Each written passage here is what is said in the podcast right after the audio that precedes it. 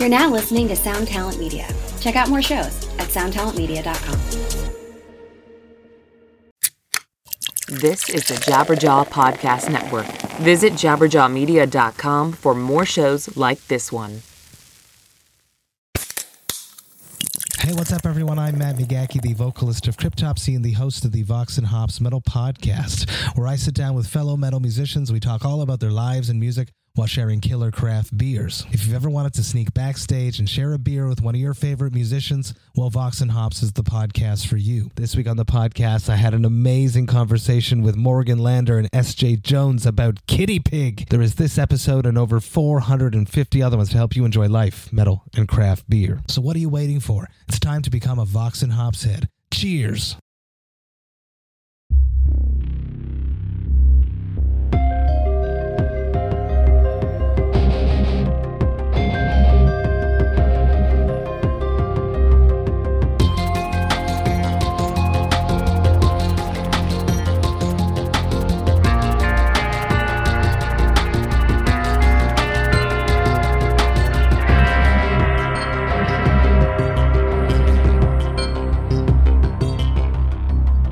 Well, Mr. Crash, is that your real name? I don't. I don't know. I should refer to you. No, no, I get that a lot. It's not the name on my birth certificate, but it is pretty much what everyone calls me. so. Right on. Well, Crash Thompson, welcome to the Ex-Man podcast. Thanks for having me on. I appreciate it, man. That's that's super cool of you. I went, was going through some of your backlog here. You've been doing a lot of YouTubers here lately, haven't you? I have, um, and I guess some of it is um, coincidental, and some of it is, is is on purpose. I just feel like there's so much more of the conversation starters and people. You know, listen, talking to musicians is great, but um, it gets a bit repetitive, and I I don't know. I feel like I have my the way my brain works. I probably feel like I have a lot more in common with kind of the vloggers and the media people and kind of uh you know the the the, the punditry class i guess uh i feel like i identify with a lot Oh, that's that's cool, man. That's cool. I, I say that. I can appreciate that. I, like I say, I bet it does get repetitive talking to musicians all the time. I, I bet you know a lot of the same stuff kind of gets tossed around here and there. So. yeah well it's it's uh you have similar arcs and i have Yeah, a, my yeah. traditional X Men shows which you know ultimately are the the most popular uh stuff Hmm. i do if i get you know like i had uh uh the drummer from Korn, Dave, david silveria on here Oh, yeah. and people hadn't That's heard right. from him and stuff like that tends to really get people excited because that was really the concept of the show um you know but it's it's tough to find people that people haven't really spoken to or you haven't heard their story so it's a little bit like you know i'm a Oh, yeah. indiana jones over here That's to say, yeah, a lot of those. Let's say you're digging around for the people who, yeah, you know, I mean, by this point, especially like guys like David Silveria and stuff, they've gotten the chance to sort of talk and spread their stories around. But he you know, hasn't. So I get that.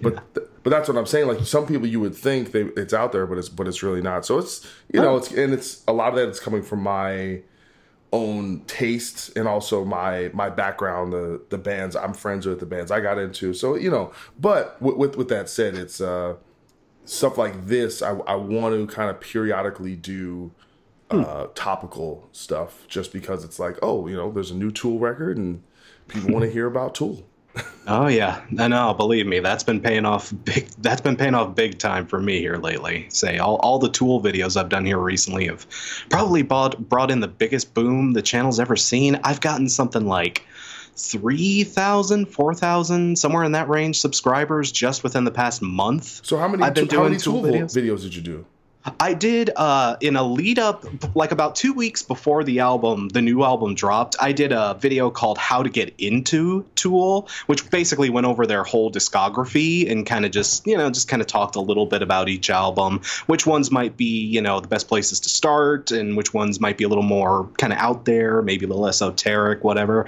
Uh, that gained me a lot of traffic, and then when I finally did drop my Fear Inoculum review, that sort of doubled the traffic I was already getting from the first Tool video. So Right on, yeah. Um, I, but oh, now I wish I would have caught up on that. Now I feel behind the ball.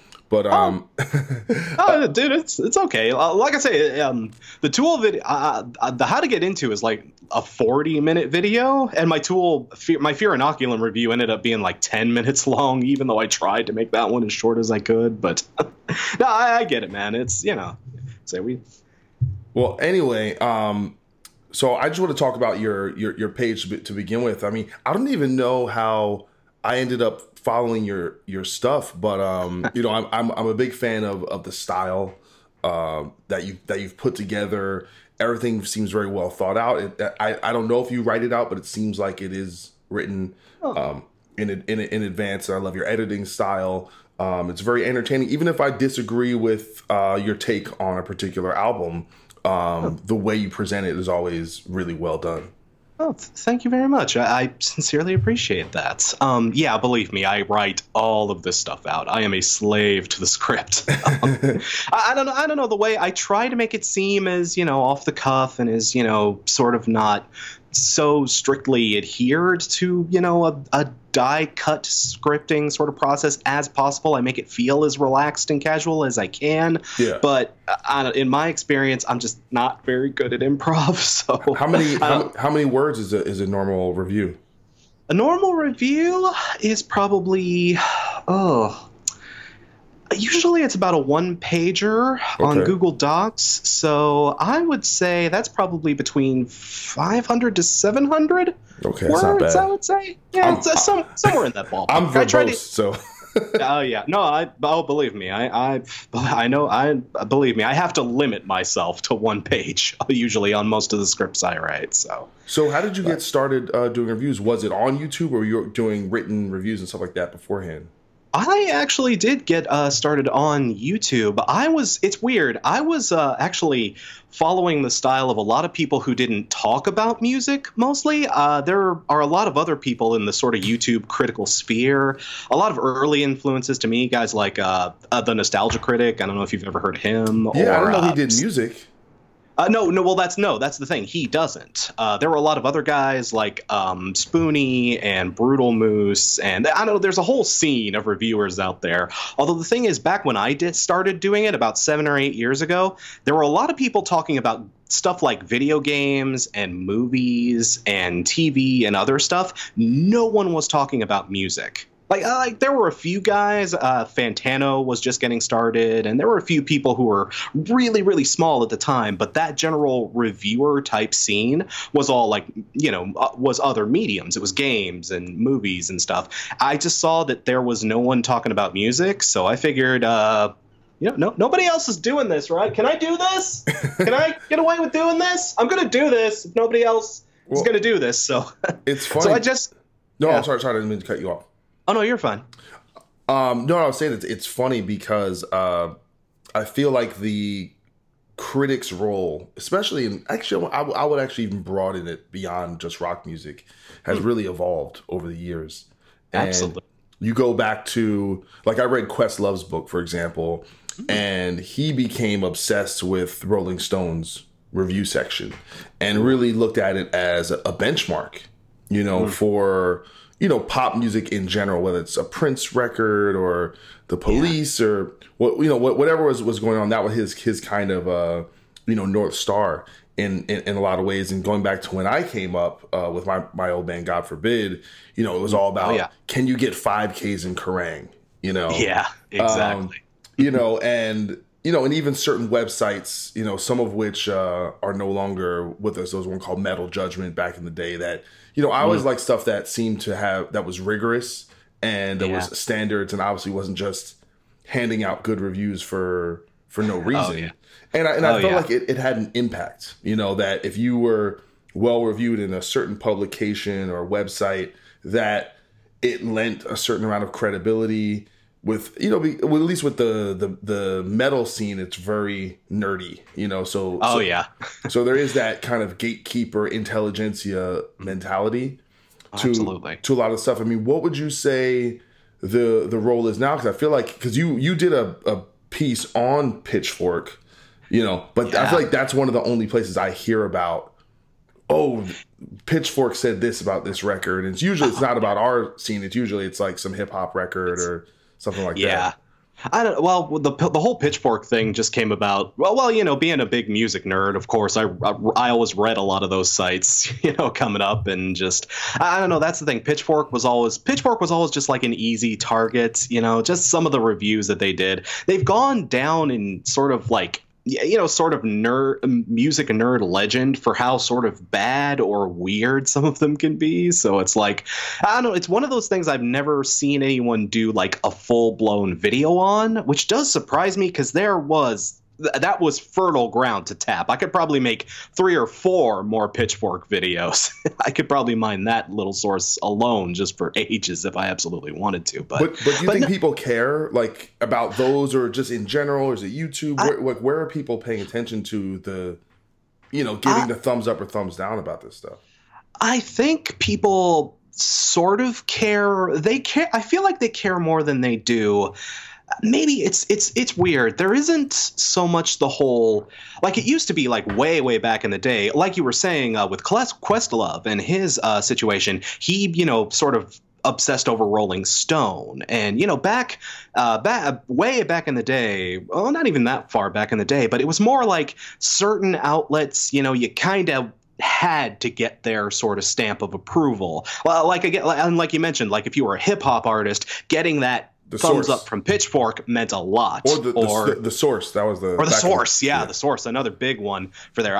Back in the back before aggregation became a thing, getting certain spots, you know, getting the big, you know, getting your rolling, getting Rolling Stone to give you that thumbs up, or getting Alternative Press to give you that thumbs up. You know, it was like, oh, okay, yeah, now we're legit. Now that's the big one. With the with you know the advent of Metacritic and even other sites like you know Rotten Tomatoes and other. Now that all of the reviews are being culled together into that scary numeric average, I feel like the individual review doesn't isn't quite as potent as the collective reviews, you know, or uh, what your average ends up. Like I say, that Metacritic number score in the in the video game industry, like there have actually been reported cases of you know companies withholding bonuses from their employ employees or actually giving out bonuses to their employees uh, if they're if the game they released met a certain Metacritic score. Like uh, uh, like oh if, if, okay we're releasing the game on Thursday if it gets an 84 or higher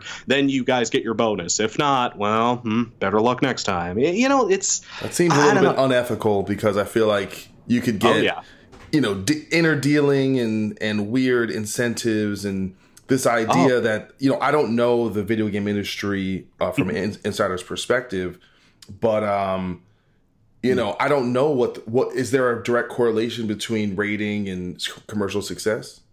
Um, not necessarily. I mean, some games. I don't. I feel like the games that do do better on the aggregate scores do tend to sell particularly well. Uh, again, it's a whole.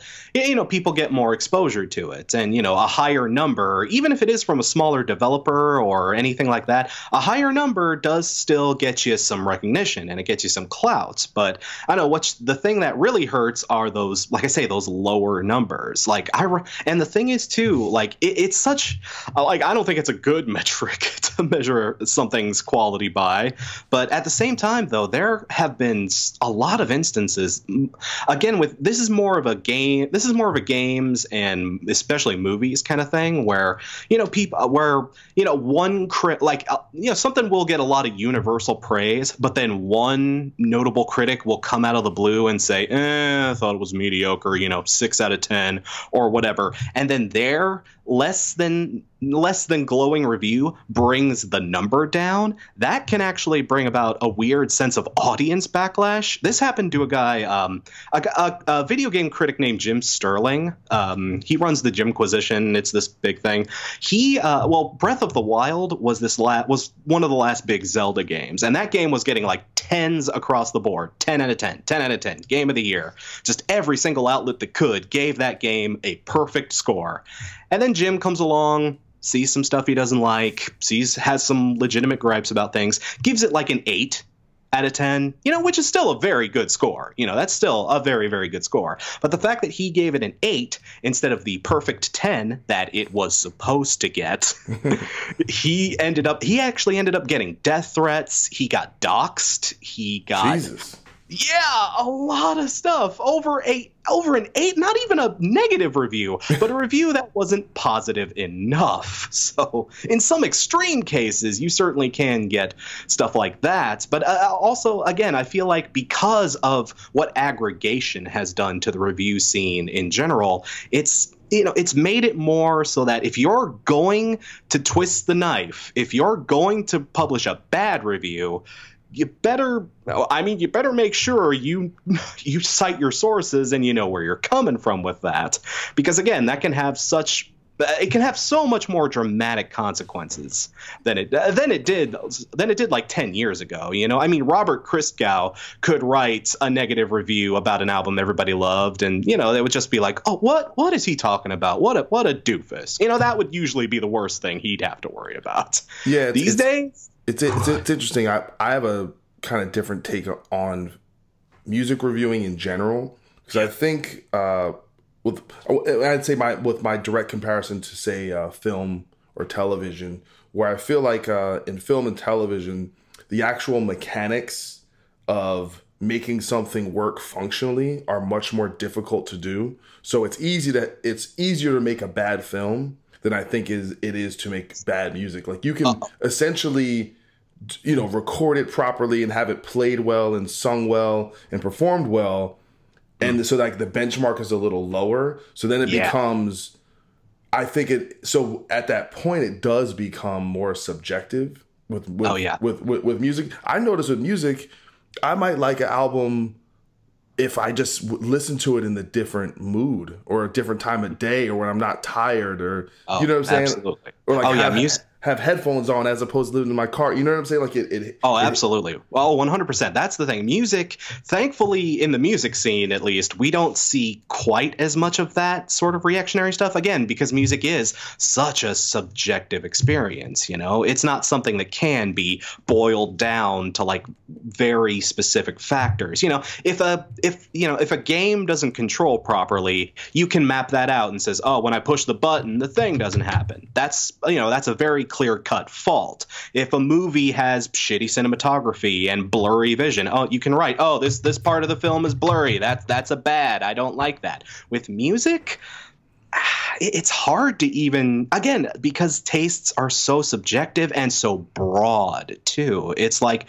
I mean you know you could say something like oh the ramones oh it's too simple it's too simplified they're just playing power chords it's just you know this is baby's first stuff you know but at the same you could technically say that but at the same time like it's more like uh, okay there's so much more that goes into it you know and there's also just the fact that well I, I, again it, music is such a subjective thing. You can hammer down uh, the finer points of other medias a lot more a lot more finely than you can with music. Music it either kind of connects to you and it speaks to you or it doesn't. Yeah it's it's, And- it's and you know, inherently I- emotional and yeah, exactly. It is in there's an inherent emotional factor to every piece of music that goes out there. And the thing is too, if you look at like Metacritic, you can actually go on most aggregate sites like Metacritic or All Music and whatnot and look through their uh, reviews for an entire year or for like an entire decade or whatever.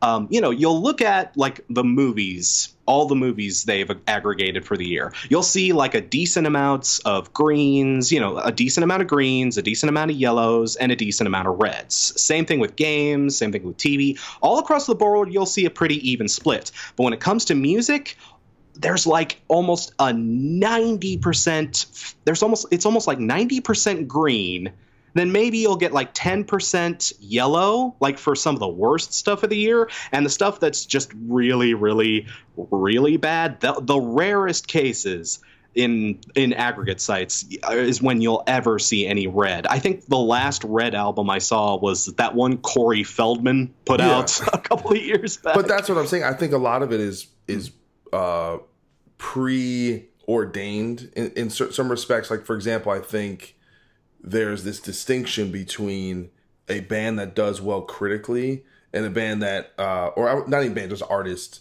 that is kind of well liked by the you know by the kind of the populism the, the populist version of it so give an example like a band like or per, someone like kid rock where i Oh, yeah. imagine that if that came across the desk of you know some you know some some some Brooklyn. Yeah, You know, well, you put that on Pitchfork's desk, you can tell what's going to happen. exactly it, and, and- Yeah. but that's what i'm saying it's kind of this weird thing where we're living in different worlds whereas opposed to Yeah.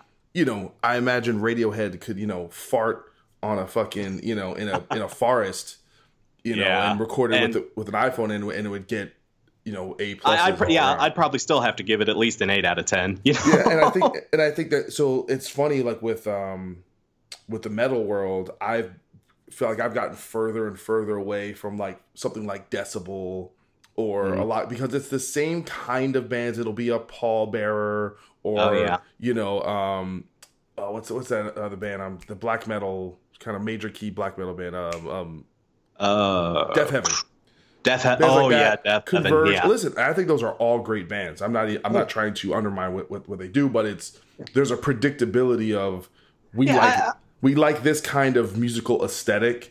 We like it coming from these kinds of record labels. We kind of like bands that look kind of like this and carry themselves in a certain way. And Oh, there's yeah. a anti-commercialist sentiment, you know, kind of baked into it.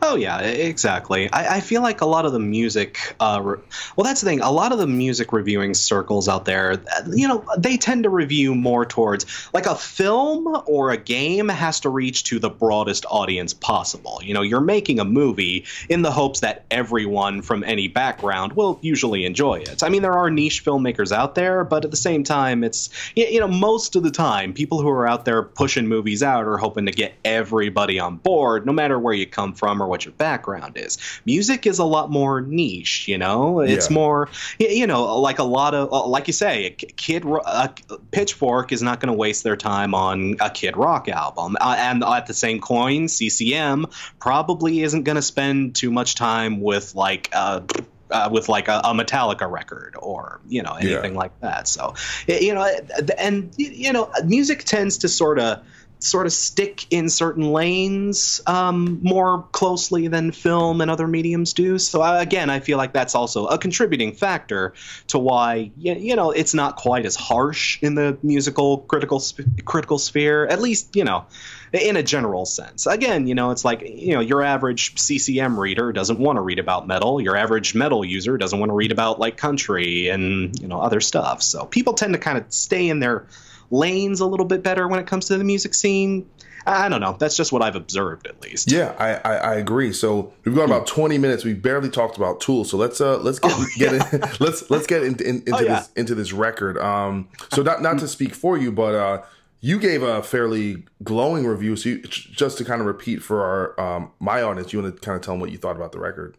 I absolutely loved it. I um I, I actually gave that record a five out of five, which is pretty much the best score I can give on my show. It's honestly going to be an album of the year candidate for me, if not the album of the year candidate. I don't know. That's part of the problem. It's been a really really good year for a lot of rock and metal and heavier sort of genre. The rock genre in general, you know, has been pretty good. We've gotten a lot of decent records out there. Are there any Um, others off the top of your head that are you like this year? Oh, um, just a few. Uh, the new Moron Police was a surprisingly good one. I did not see that one coming out of out of absolutely nowhere. The new Slipknot Yeah, was also, yeah, that new Slipknot. I expected the new Slipknot to be pretty good, but not as good as it ended up being. Like, You know what's really good actually? The new Hmm. Korn. Yeah, so I've heard. I've heard. Like it, it might be their best record in forever. Like it's really good. Yeah, that's what I keep hearing. I'm just I'm not the biggest Korn fan in the world. I, I've just never really gotten into them. I'm I'll have to give this one a try. At Well, least. that's the thing. It's to- like you said, it's niche. I mean, music. Yeah. It's like either you get a band or or it either works for you. It does. I've I've always been a Korn fan, so I'm I'm really. But it feels um doesn't f- feel like they're just going paving over ground that's already happened. It does feel like they're just trying to be a band in, in the now that still sounds like Korn. So that's what I like about it. It's very interesting. It's Say, I will balls to it. definitely have.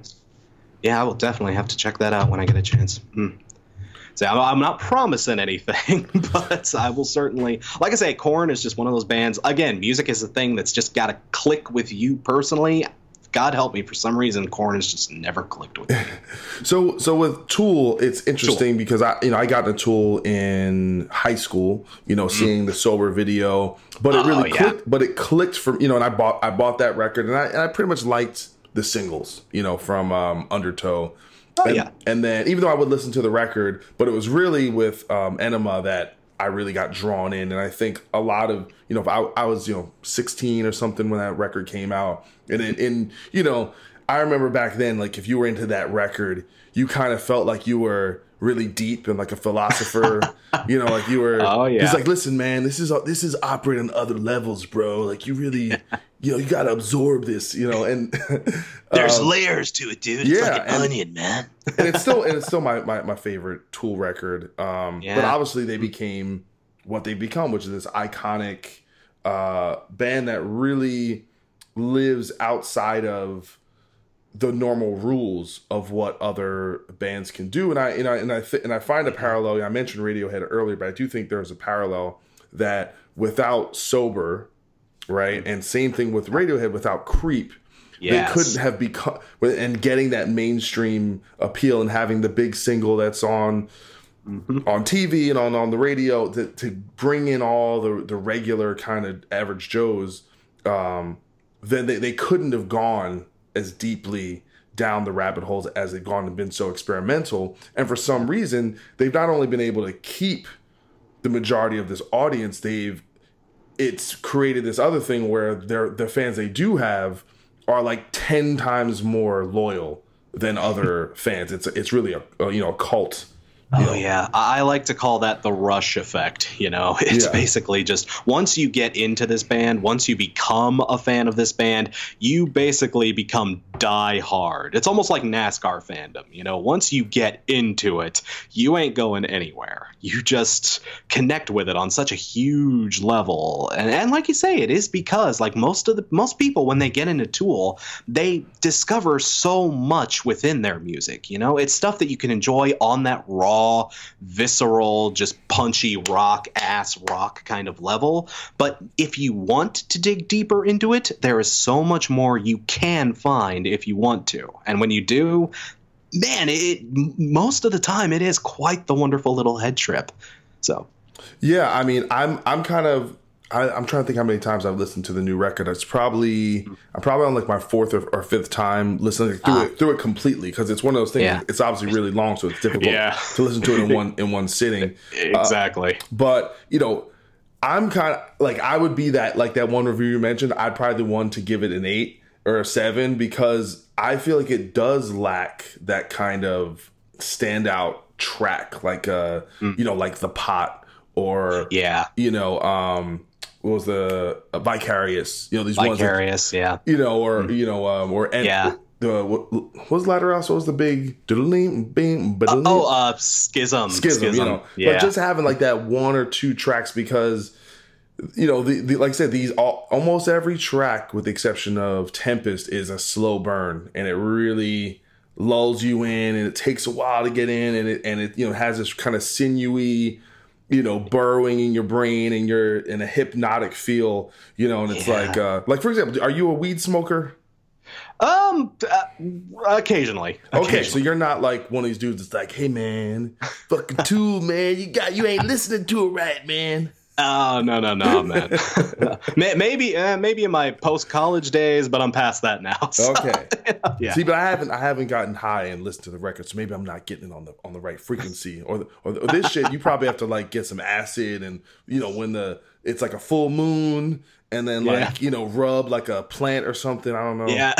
You have to you have to put on one of Bill Hicks's albums at 12:53 a.m. on a full moon that's uh, on in the middle of uh, on October 23rd, and then it'll click for you. After a handful of mushrooms and two dabs of LSD, then you get it. yeah, but I, I, have noticed it's um, because every song was so long and mm. dense. Mm. It almost I, I feel like I get more out of each song when I hear them individually, as opposed to like when you hear like track eight after hearing everything, you you feel a little. I feel a little beat down by it, and it feels very samey. But if you hear it right yeah. on its own, you're like, "Fuck, this is really cool." That's just my, yeah. my experience with it. Hello out there. Yes, hello out there, everyone. I'm Hal Schwartz. And I'm Flynn McLean. Together, we host None But the Brave, a podcast dedicated to the music and career of Bruce Springsteen. Bruce and E Street Band are on tour right now for the first time in six years, and we're taking a detailed look at what's happening on stage in our bi weekly episodes. We've also been recently joined by some very exciting guests, including rock journalist Warren Zanes and Steven Hyden, Backstreet's Magazine founder Charles Cross, and Barstool's Kirk Minihane. If you're a diehard Springsteen fan, this is the show for you. So please subscribe to None But the Brave on your favorite podcasting platform, and we hope to see you further on up the road. Thank you so much. We'll be seeing you. Hey everyone, this is Tuck from Fit for a King and Off Road Minivan. Every week I bring you fun interviews alongside your favorite metalcore entertainers with my new podcast, Get Tucked. Join me every Monday with bands like Counterparts, Crystal Lake, like Moths to Flames, and many more. We play unsigned and undiscovered bands, deep dive into each artist's history, and of course provide the greatest breakdowns in current metalcore. Tune in to Get Tucked every Monday, out now through Sound Talent Media. This is Chris DeMakes, guitarist and vocalist for Less Than Jake, and host of Chris DeMakes a Podcast, a songwriting podcast where every week I'm joined by an amazing guest to break down the writing, recording, and release of one iconic song from their career. In our giant evergreen back catalog of episodes, we've had rock legends such as Dee Snider and Huey Lewis, punk rock favorites like Mark Hoppus, Fat Mike, and Brett Gurewitz, and up and coming artists of today such as Liz Stokes of the Beths and Genesis Owusu. We've had guests from all genres and styles of music, and I guarantee that if you peruse our back catalog, you'll see several episodes that'll make you say, Man, I gotta hear that. Whether you're a fan of music or a creator of music yourself, you'll take away a whole new appreciation for the songs you know and love. Chris DeMakes a Podcast is available for free on all the places you could possibly listen to podcasts, and new episodes come out every Monday. Yeah, and, and to a, and you know to a degree to a degree I uh, absolutely agree with that. That's the thing with this album. It is it's a challenge. Like like you said, there isn't like there isn't like a full blown single on this record. To be honest, it's no. like it, it, they just it, it's an album that demands a lot out of you. Like I say, all of the songs with their huge crushing length and with the sweeping scopes that it goes to, and the more repetitive, the more hypnotic sort of appeal Oh, and also the fact that you know this is one of their. Oh, I, again, I hesitate so strongly to use this word, but one of their softest records. It's not a soft record by any means, but by Tool standards, you know, these are the same guys who gave us like Bottom and um, you know, and Ænima, and you know, all of these other huge and maddeningly just thick pounding songs and there isn't really that um, there isn't really a lot of that on this record at all. And the moments where it does show up, it's usually like the sort of midway point uh, or the closing point of like um, invincible or like or like you say tempest at the very tail yeah. end of the record when it finally does start to pick up a little bit but you've had to have settled in for a good you know 10 minutes the build that they tried to establish on this is so dense and just huge. And like i say it can be a lot to take in in one setting.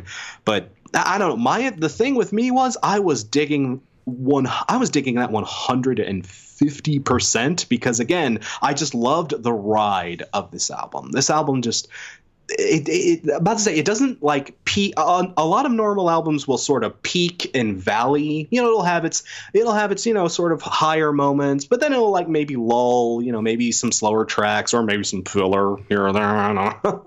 but you know, it'll it's more of a sort of up and down kind of experience. With Tool or with Fear Inoculum, it's such a it's such a concentrated sort of complete ah, so it, it, you are literally just locked into. It, it's not so much a roller coaster as it is. Oh, what would I compare it to? Like being strapped in, in, being strapped into like a roller coaster car, but being led down a hallway full of psychedelic imagery and just crazy mind trippy, head fucky, hypnotizing stuff, as opposed to just leaps and swoops and whoops and whatnot. You so know what it kind of reminds me of? Hmm uh 2001 a space odyssey yeah like yeah that, that film that's a great com- is kind of you know, I think imagine, Yeah. when it when it came out, it was just an experience. It was pushing things, the boundaries of what we could do with film, but Mm. it is kind of a slog. It's a little Yeah. over long. It has shots that go on maybe about five to ten seconds longer than you would think. Um, Oh, it yeah. does things that really are all about feel and mood and you know just taking its time with things and you're and you're kind of left with it like oh, is this what they're trying to do? Is it wh- what am i supposed to be getting out of this? So it's it reminds me of that and may- maybe we, someone should like uh cut that together make it may- may- maybe make a condensed version of that film set to this uh, album Yeah, exactly. I'll bet. I'll bet it's like the Pink Floyd and Wizard of Oz thing. I bet if you play this with uh, 2001 at the right moment, I bet the whole film syncs up with the album perfectly. What do you All want to bet? all right well Somebody needs to dig that up. all right well I'm, I'm sure someone will figure it out too, considering how um you know uh invested and and uh you know inventive Uh, yeah, tool oh, fans I'm sure are. somebody's already thrown that up on YouTube somewhere or something. But but um what do you think so the thing that's interesting to me about this band is Mm. there's so much commercial when i say commercial success i just mean the the album sales and the ticket sales and the merchandise and the you know we, we see the streaming numbers that they're finally showing up that oh yeah, you know everyone else is conditioned to like all right here's the album cycle. We have to have a new album every you know uh you know Oh, yeah. 18 to 24 months. We can't stop. We have to just constantly be doing this. Uh so much of the music industry is obviously a, a visual medium. It's it's surrounded by star power and personality. And this band essentially breaks every rule of what you know a manager would tell a band to do to succeed and Oh, yeah. yet it's working more i mean they sold more records than slipknot they are playing the same venues as slipknot but selling them out quicker uh doing multiple nights i mean i heard Oh, the yeah. entire tour sold out people are reselling tickets for you know a lot of money oh And- yeah.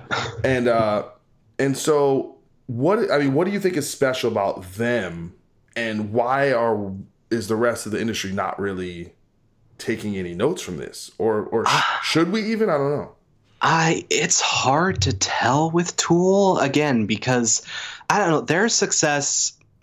It, it's such like you say, it is such a hard thing to track or put a number. You know, it's a hard thing to really guess or gauge because Tool, like you say, they broke almost all of the rules when it comes to you know video making and album making. Everything that you know, everything that a band is supposed to do to be successful in this industry, they didn't, and they still draw in all of those figures and whatnot. Um, I have theories, but I let's hear let's hear give me at least one theory I have. I think again. I hate to. I hate to point back to it again, but one of my theories again has to has a lot to do with um, the appeal of a band like Rush, for example. Rush also did a lot of those same sort of things. They were doing a lot of stuff. You know, they were doing long songs. They were doing these huge experimental mind fucks that were, you know, nothing at all what you know the scenes of their time demanded whatsoever. But again, they were still able to mm, to make that money and to get their songs on the radio and to get people to demand to see them and hear them all over the place. I think a lot of uh, with uh, in parallel to Rush and Tool, I would say there um, there are two fa- there are a few factors here that sort of play. Um, in one case, it's a sense of fearlessness. Like, you know, when you listen to a Tool record, it just is the fact that, you know, they will do whatever the bloody hell they like on a record. And, you know, that's the thing. That's become the thing that people come to Tool for the unexpected experience. They've been able to turn that into their, I, I mean, you know, like a band like, uh, like a band like Green Day, you know, no matter even if they want to expand, even if they want to experiment, a lot of people are going to walk into a, a Green Day album with certain expectations. You know, oh, it should be pop punky, it should be, you know, it should have, you know, this kind of guitar style, it should have this kind of ba- this kind of drumming and this kind of melody. There's certain expectations, you know, and if and you know, a lot of times if you know a band deviates from those expectations, it can be kind of crushing. A lot of the worst, uh, you know, a lot of the worst reviewed albums and a lot of the worst reviewed reviews I've had to give personally are to bands that you know when they try to step outside of that formula, but they either don't commit enough or it's just not a very good idea, and it just ends up just just kind of tanking. That and new Green Day song is weird. Yeah, yeah, no, I, I was kind of feeling the same way about it. It grows on me the more I listen to it. it just I got to admit, sound like Green Day. I don't know who to, like.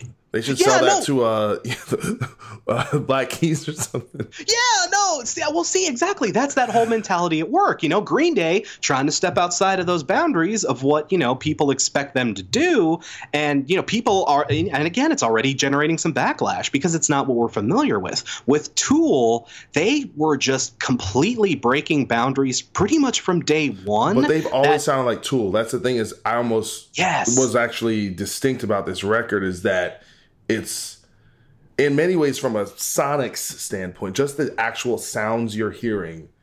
There's Hmm. really nothing new on this. There's for me. There's not like oh, they're Oh, no- yeah. the only thing I, I've noticed is different is there seems to be a little bit more lead guitar work.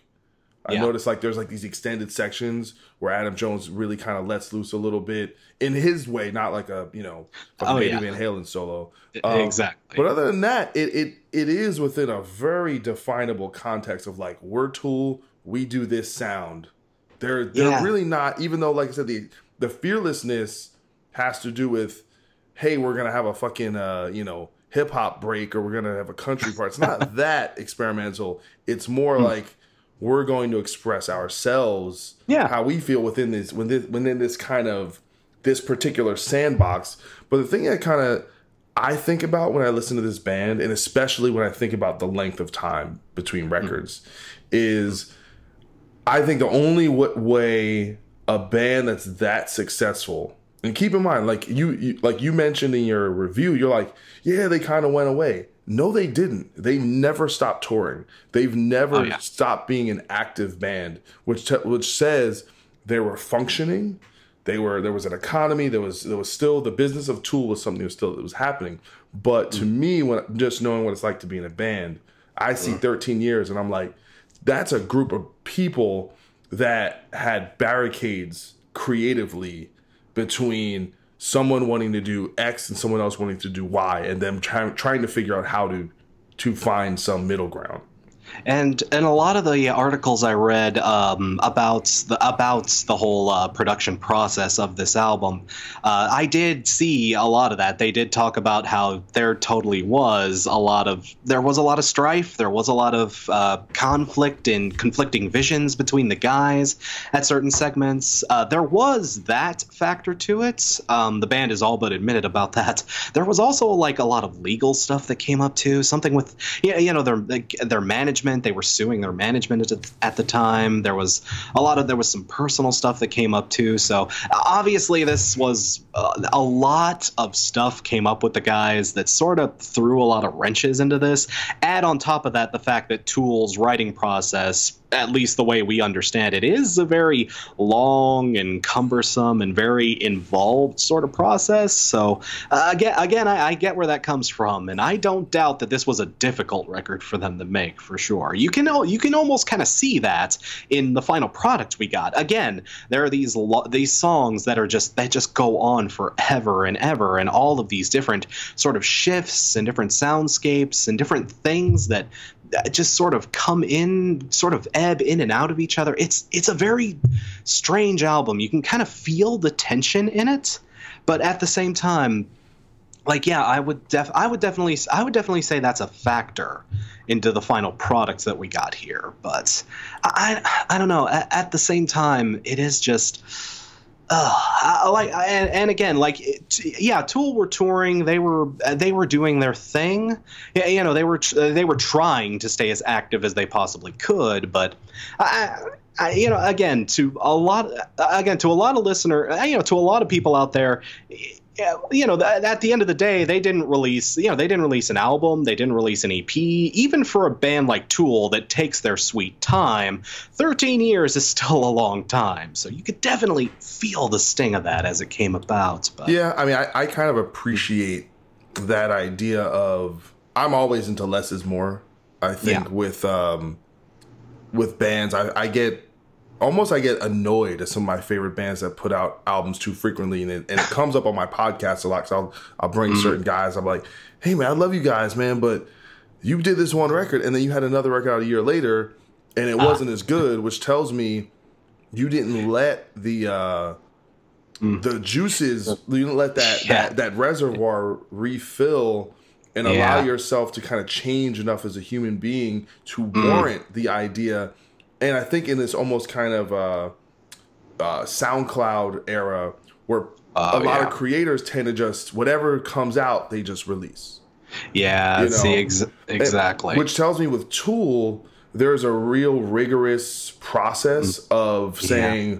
what is actually going to make it to the you know what's going to make it on yeah. a record what's going to actually uh, pass this certain benchmark that it seems like they have very very very high standards for what yes. they consider something that is releasable under the the moniker tool i mean obviously you have someone like mm. maynard who is several has several different bands all of which are very good um, oh yeah that he's clearly not like cutting corners or doing anything like that uh, mm. but he is some someone that appears to want to be consistently productive and putting out going that long between albums is I, I mean I, I imagine with any creative person would be very frustrating.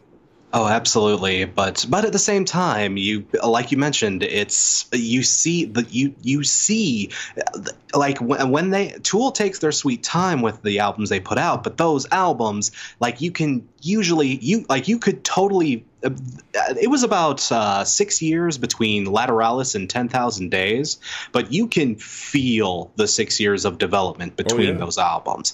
Like, you can.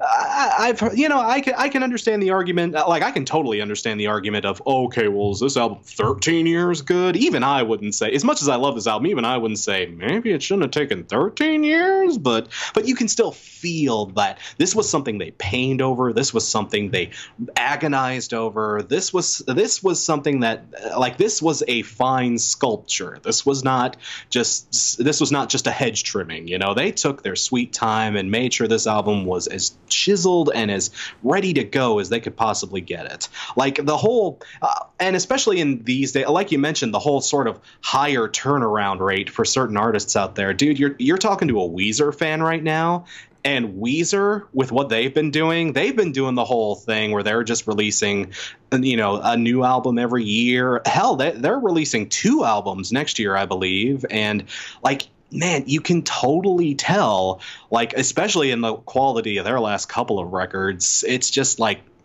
it, like you can just tell like they're not taking the time to sort of rest up to get themselves sort of creatively juiced creatively psyched to think of new ideas and interesting directions to go. It's just no nope it's it's time you know it's been 12 months. It, it's you know we got to put out the record. We got to flow through the cycle you know?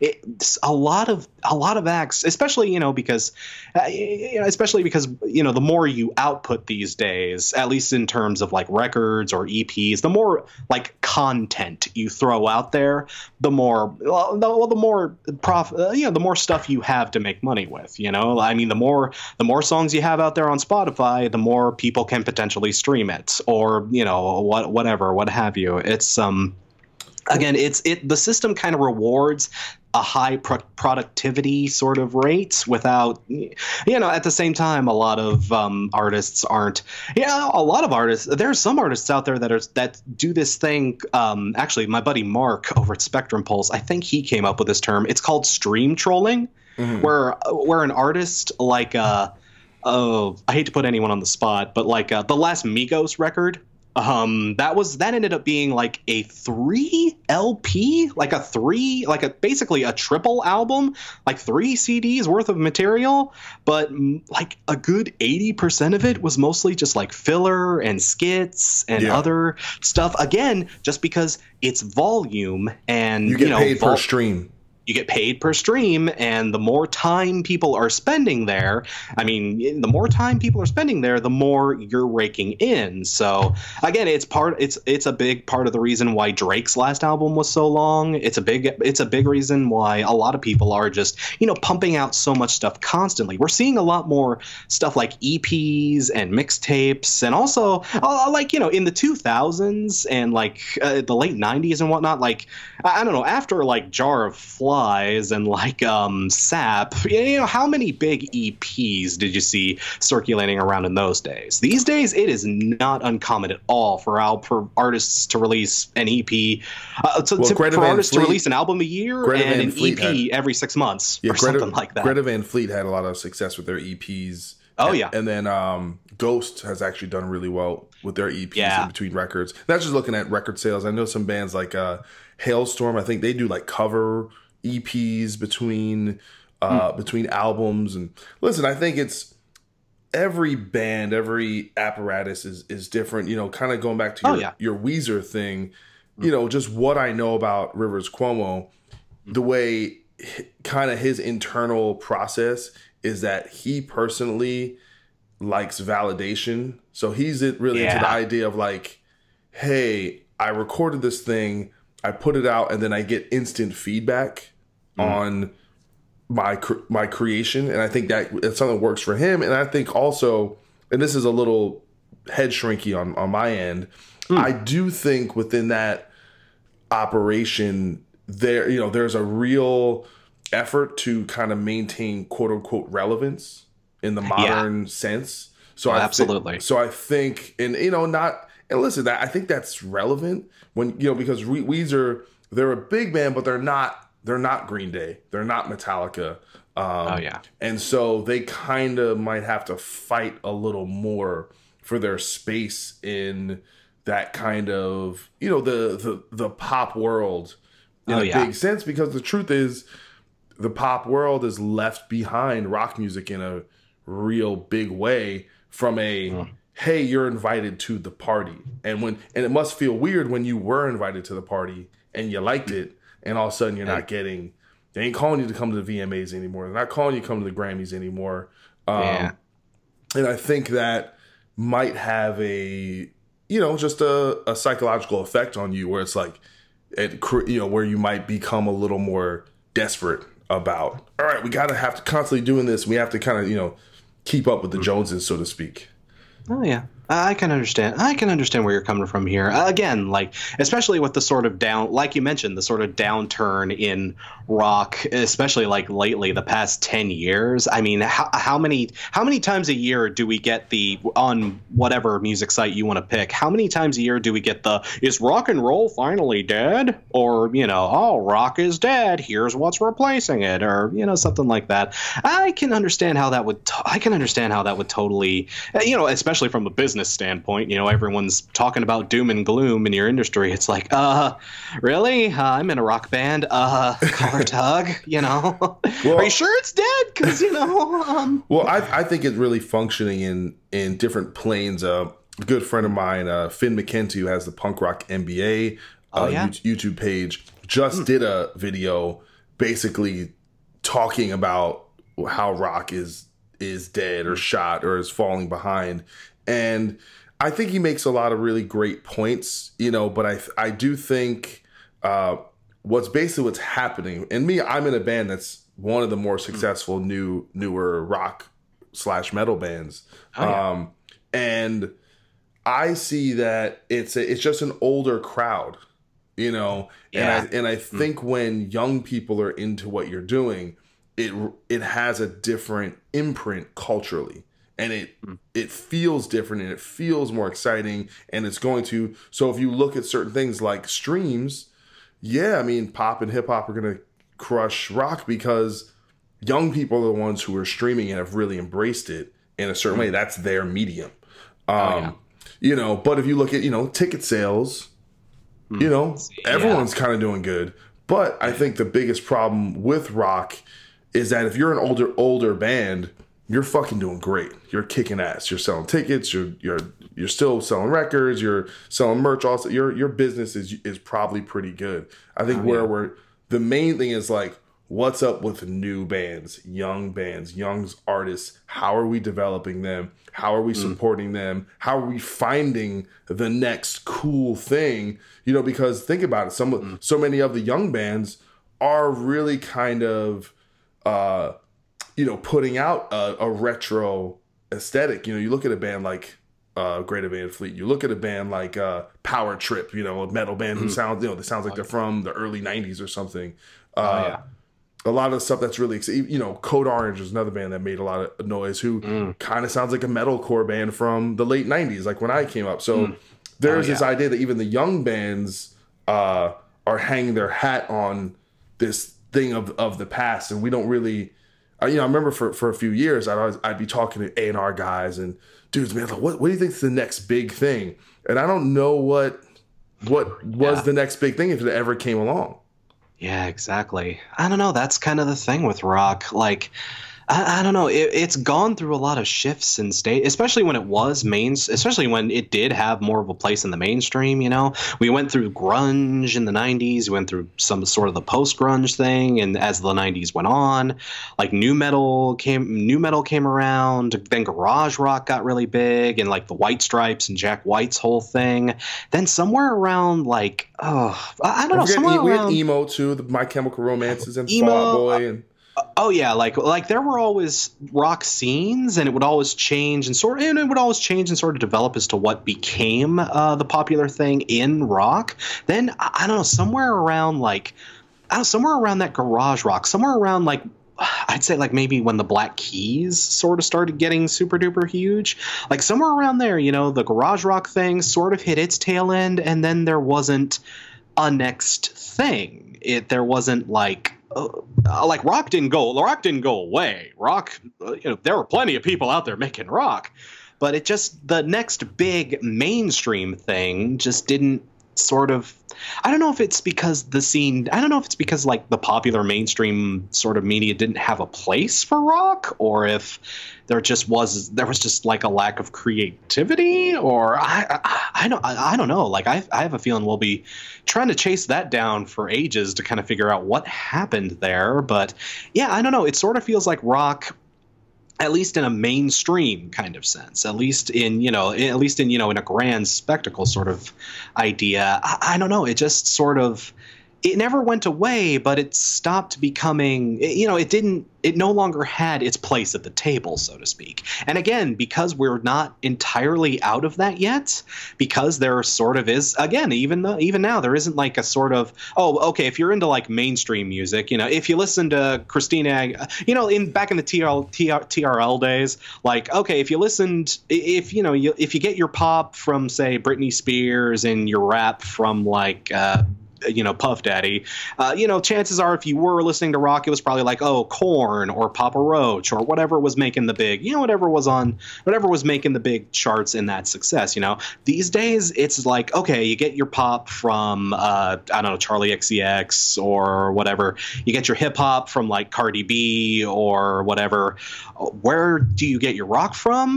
There still isn't like a Yeah. an answer to that in that respect and i uh, like I, I don't know. Maybe uh, I, I, again like it, rock could rock could totally come back. Again we're seeing some decent strides this very year. Again slipknot not only did you know not only did their album critically score it sold really well. It's um made it made a decent appearance on the billboard charts too which surprised the hell number me. one, God, three, three number one albums in a row.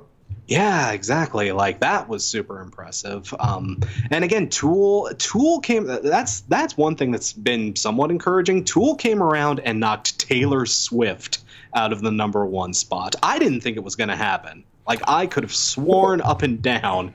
I figured it. You know, I honestly figured it'd come in at number three because that new uh, Lana Del Rey record, uh, that Norman fucking Rockwell record, actually ended up being a not a. It's a pretty damn good record, and b again, you know, it's it's Lana Del Rey. She's you know she's she's out there. You know, she is the mainstream. But Tool came around and got them both in the first place posi- position. So rock is Uh, again, it's starting to sort of make slow little nudges. I don't want to say it's a comeback. It probably isn't. I, I don't know. I don't want to call it. But at the same time, we're seeing more success than we've seen in like a, long stretch of time. Like like five years ago, to imagine a rock band being number one on the Billboard charts. I, I, don't know if it wasn't a new Green Day record or like the White Stripes reuniting or something like that. It would have been unfathomable.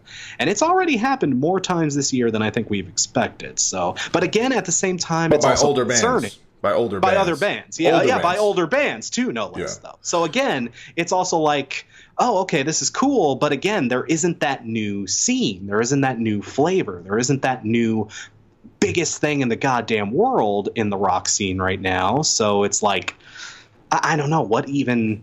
Well, I like, I like again, people. If people, I like, because I get that question too. You know, oh, what do you think is going to be the next thing to uh, break out big? What's going to be the next new hotness? It's like, oh, I, I don't know, dude. We haven't had hotness for a lot for a long time. I don't know what to tell you.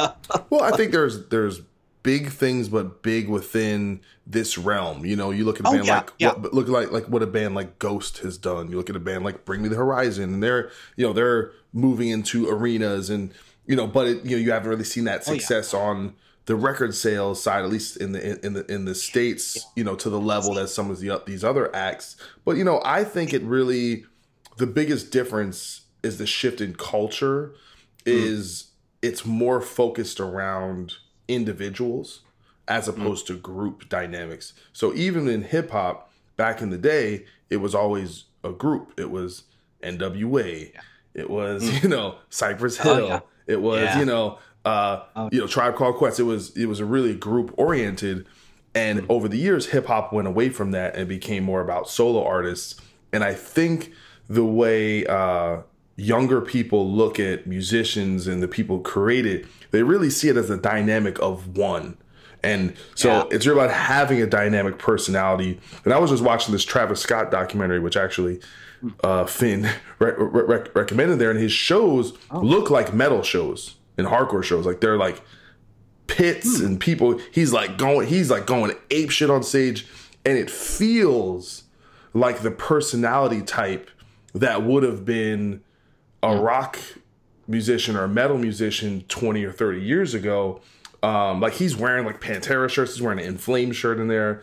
Um, yeah. and so his energy and the rebelliousness is more, you know, what we would think of of like a, a Marilyn Manson maybe, you know, Yeah. 20, 30 years ago. And I think uh, those types of personalities just aren't the, the type of person that would have become Marilyn Manson uh, 20 years ago is now going into other scenes and genres. And it kind of represents very similar ideals and uh, the anger and the passion and the and the being a rebel and all that shit that we Yeah. think of as being rock and roll kind of hallmarks It's- are just being expressed in other fields. You know, Yeah. even someone like like Post Malone, for example, who is like Yeah, I was actually just going to bring him up. Actually, if you didn't, yeah, Yeah, because but- I've heard the exact same thing. Um, uh, actually, I've heard this, the exact same thing from a lot of the people I know who have attended Post Malone shows. They say it's the exact same aesthetic. You know, the music certainly doesn't sound like a lot of that sort of idea, but but a lot. Of, but that's the thing. They're, like he's he's getting pits formed at his shows. People are like going crazy. He's the the show has this whole metal sort of aesthetic to it. It's very like I don't know that sort of thing you would as- normally associate with a rock or a metal show isn't. It's still around and it still exists, but it isn't. Um, uh, like again, these guys who are do, making music that is very far outside of rock are bringing that experience to those people. Yeah. or those people are seeking it out at these other sort of you know places. So yeah I, I don't know. It's weird. It's i have again i've heard i've heard i've heard like all of post malone. I listen to every post malone album. I do not know where would you mosh where the hell do you mosh at beer bongs and bentleys? I don't know but apparently people are doing it. I've seen people do it so. Well, I, in that documentary, I didn't hear a ton of Travis Scott's music, but people Hmm. were definitely going going off and and and feeling it. And it's you know, listen, I Yeah. think uh, as someone on the kind of other end of it, meaning I've been doing it this for a really long time. Oh, yeah. Want to, you know, I'm just never going to be that guy who puts his head in the sand. It's like, nope, just going to listen to my Use Your Illusion from 25 years ago. Listen, I'm always going to listen to that stuff, but I Yeah. always want to Oh, have yeah. a feel for what's going on. Not because I want to emulate it like creatively, like, oh, I got to stay current, so I got to have a trap beat on the next record or something. It's not Oh, yeah. that. It's just, you know, I want to understand what's happening in in in the world, Oh, yeah. um, and and see if I can kind of get through my uh my biases because as you get older you want your brain doesn't really want to like get into new shit. It wants to like almost see it through the prism of like it being inexplicable or noise. And even me i was watching that travis scott song. I'm like this motherfucker ain't even singing. He's just got he's got the auto tune and i see other people in the studio doing the music. What does he do? And like you know and that's me. It's a little haterism and it's a little reality but Oh um, no, yeah, but uh, no, but I feel yeah, you, uh, and that's especially a big thing I have to look out for from my end of things as a critic because that's something that's a trap you can very easily fall into when you're listening to all this new stuff and you're listening to all these, you know, you're listening to all these new artists and you're trying to actually break it down as to okay, why does this work? Why doesn't this work? You have to be careful so that you aren't getting so stuck in what your perception of what rock has to be or what you know the genre ha you know or you have to sort of you have to keep an open mind about things or else you know you do you can totally find yourself i've caught myself doing this from time to time being like oh i don't you know you're the old man shaking your your cane at the stick or you're that one clip from the simpsons you know Yeah. uh, you know i was with it but then they changed what it was now now what's it is weird and strange to me and oh you want you know especially from you know this, you know but that but that's you know that, uh, that's a big part of the reason why you know I, at least for me at least I, why i do like to stay connected and why i do listen to a lot of stuff that's outside of my genre because you know you have to step out of your comfort zone in order to properly understand what's going on out there and to stay connected to what's happening in music and what people are getting drawn to and what you know why people are gravitating towards the stuff they're gravitating you know? You have to you, you, know people like to, you know people like to decry like you know the scene and you know all the stuff pop you know the stuff that's popular right now but you do need at least a basic understanding of it uh, you know in order to actually comment on it at least i feel at least. You should you should at least give it a chance you know? yeah listen i'm all about open-mindedness and and Hmm. and preaching that that line but uh but crash i, I think it's a good time to to wrap it up. Uh, i, I want to really appreciate uh and thank you uh for coming on the show and uh it's been a lot of fun. Hopefully we uh you know illuminated some some some some points about this this new tool record. I think it's really inspiring and hopefully it'll you know cause some younger bands to uh step outside themselves and and be experimental and realize that there's there, there's there's no rules. Um if people want to want to find you uh, how do they how do they find your content Oh, uh, well, I am on YouTube at uh, The Rock Critic. Um, you can uh, look me up on all my socials at uh, at slash Teh Rock Critic, Twitter, Patreon, Facebook, etc. I had to go with Teh Rock Critic, T E H Rock Critic, because someone is sitting on The Rock Critic, and they will not give it up no matter what. But uh, yeah, um, guys, if you want to find me, most of my stuff is uh, on YouTube. Just look for The Rock Critic. Um, and like I say, Teh Rock Critic, if you want to check out all my socials and all that fun stuff, I have a Patreon if you would like to uh, check that out as well. Um, but yeah, again, Doc, thank you very much for having me on the show. I'm glad. I'm like I say, I've uh, it's always it's always fun to talk about Tool. I always love talking about this band, and uh, yeah, again, thank you so much for having me on. Always a pleasure, dude. anytime brother you take care all right You too. Have a good night. bye bye Cheers.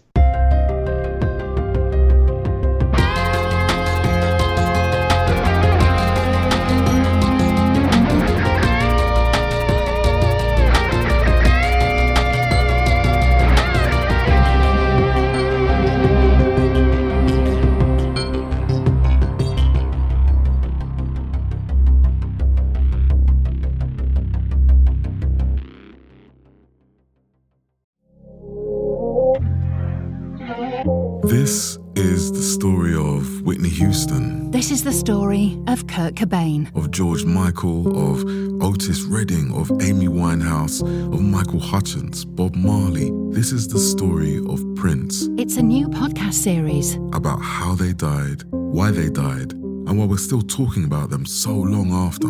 It's like nothing you've ever heard before. It's storytelling. But it's more than that because rock stars, They tell us how we feel.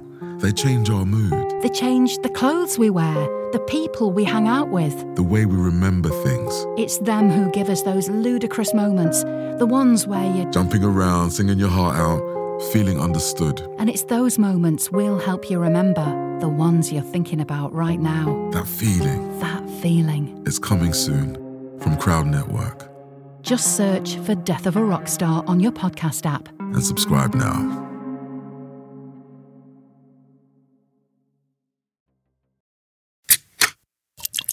This is the Jabberjaw Podcast Network.